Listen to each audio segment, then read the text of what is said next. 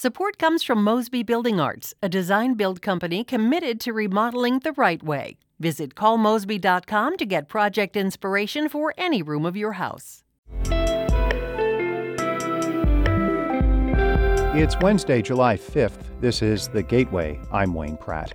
Congress recently expanded work requirements for people who receive food assistance, raising the age to fifty-five. Kansas raised that age limit a few months earlier. Kansas lawmakers have really disintegrated the safety net for a whole lot of people because they are putting more um, hoops that folks would need to jump through to receive SNAP. In just a few minutes, we'll examine what tougher work requirements for food assistance in Kansas can tell us about food access in the U S. The Republican field for Illinois' twelfth congressional district is a little more crowded. Saint Louis Public Radio's Will Bauer reports former G O P gubernatorial nominee Darren Bailey will challenge the five-term incumbent. That incumbent, U S Representative Mike Bost, has held the seat since twenty fifteen. Both he and Bailey have been endorsed by former President Donald Trump in the past. Bailey, a conservative Republican from Xenia, said during his announcement speech that he's not running out of anger or division. This fight is about unity and restoration. It's about rallying together, shoulder to shoulder, to put an end to the woke nonsense that's tearing us apart. Bailey lost the twenty twenty-two governor's race to J B Pritzker. Before that, he served one term in the Illinois House and another in the state Senate. Illinois voters will go to the polls next March for the state's primaries. I'm Will Bauer, Saint Louis Public Radio. Saint Charles County Executive Steve Ehlmann is reflecting on his more than three decades of public service. Ehlmann says he will not run for a sixth term. He says Saint Charles County's population ballooned during his political career because of high-performing schools and safe neighborhoods, though he says perception that the Saint Louis region is dangerous threatens the county's long-term future. Saint Charles, we've been growing and having great success, but nobody ever uh, started out wanting to move to Saint Charles. They started out looking for a place to put their business. They thought, well, let's look at the Saint Louis region. And when they did, they said, oh, Saint Charles got a lot going for it. Ehlmann is a guest on Politically Speaking. The episode is posted at S T L P R dot org. School districts in the Saint Louis region are looking for creative ways to fill open positions. Saint Louis Public Radio's Kate Grumke reports. Some local school districts say their staff shortages don't seem to be as bad this year as they have been. Still, they're implementing unique programs to try to attract workers, like new tuition and family leave benefits. Wentzville Superintendent Danielle Tormala says shortages have forced her team to get creative. It's all hands on deck all the time. So wherever there is a vacancy, we look to be able to fill with whoever has the ability to do that at that moment. Wentzville is offering bonuses for graduates of the school district to come back to work there. It has also increased pay. I'm Kate Grumke, Saint Louis Public Radio. Missouri University of Science and Technology wants to know what Saint Louis area residents think about radioactive waste. The school has received a two million dollars federal grant to study the issue. Professor Shuib Osman says the project will include educating people about how to get their own information about radioactivity. And they are only given the choice of trusting or not trusting that information. What if they are enabled themselves to go out, collect some soil sample, do the analysis, and reach their own conclusion? That is our goal. Osman says there are no plans to house any spent nuclear fuel in the Saint Louis area. The information his team collects will be turned over to the Department of Energy. The new Illinois state budget that Democratic Governor J B Pritzker enacted contains a historic fiscal milestone. Dave McKinney reports. More than two decades ago, Illinois established what it called a rainy day fund, an account the state could tap into during lean economic times. Mostly, it's languished. But the new state budget provides funding to bring the balance in that account to a record two billion dollars by late September.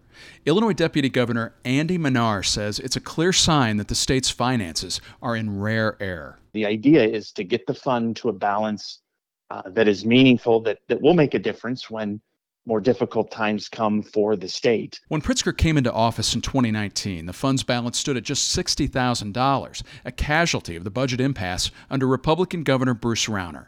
Since then, state cannabis revenues, interest earnings, and other sources are growing the fund. This is Dave McKinney.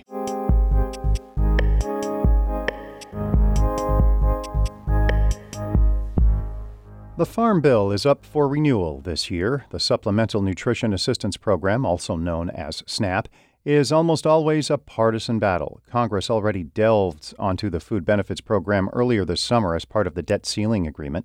Republicans pushed hard to expand work requirements for people who receive SNAP, following a similar move in Kansas. Harvest Public Media's Eva Tesfaye reports on how the tougher requirements in that state shed light on how stricter rules could play out throughout the country. The SNAP program is expensive, estimated to cost more than a trillion dollars over the next decade, so lawmakers have often looked for ways to trim spending. Currently, to be on SNAP, you have to prove that you're working at least twenty hours a week if you're an able-bodied adult without dependents, and if you're under the age of fifty.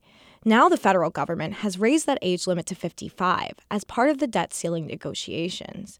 Don Bacon is a Republican representative from Nebraska and on the House Agriculture Committee. He says that the tightening of work requirements was necessary. Our goal is to help people become independent, and making it easy to be dependent on others is not a, a right policy position. We need workers. Our economy is dependent upon it. Republicans in Kansas wholeheartedly agree.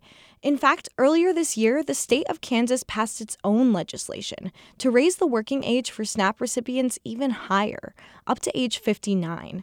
It's about getting people working, said Kansas Senator Beverly Gossage during the session where lawmakers overrode the governor's veto in April. In order to buy food, you need to have a job. That's what this is all about. That move came just a year after Kansas lawmakers increased the number of hours people have to work to receive SNAP. Otherwise, they have to participate in a job training program.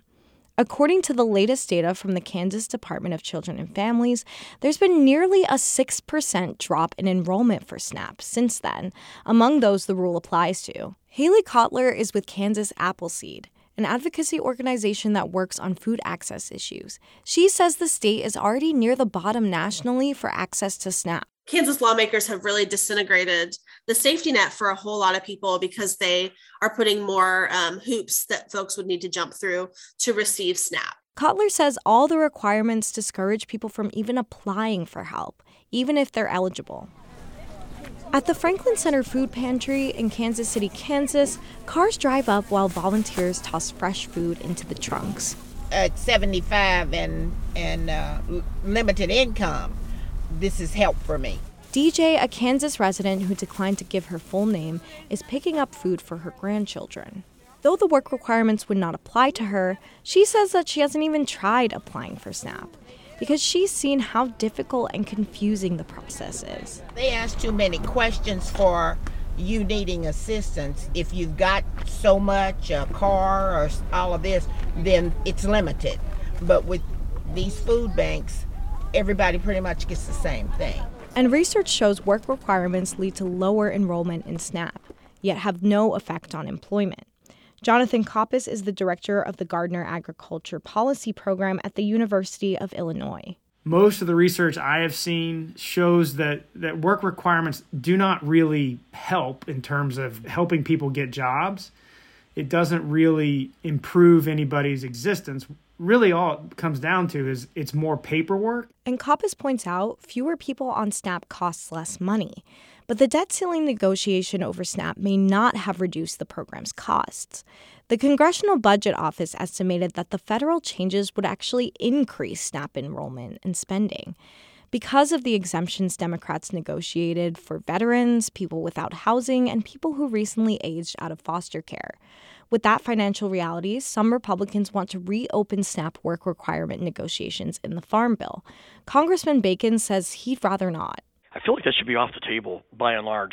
Now, there's other issues with SNAP that could still be trip us up, you know, so we're not totally out of the woods. But I think the hardest issue, I believe, has already been dealt with. SNAP has stalled farm bills in the past, and this year, both Republicans and Democrats say negotiations are already behind schedule. For Harvest Public Media, I'm Eva Tesfaye.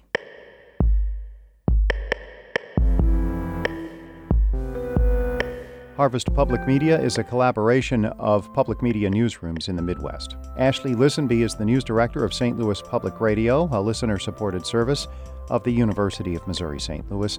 Music by Ryan McNeely of Adult Fur. I'm Wayne Pratt.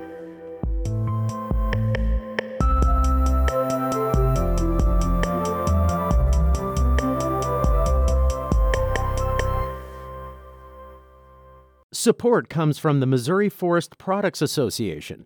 Missouri produces wood pallets, railroad ties, white oak barrels, hardwood floors, and more. Details on the variety of products made in the state are at choose wood dot com.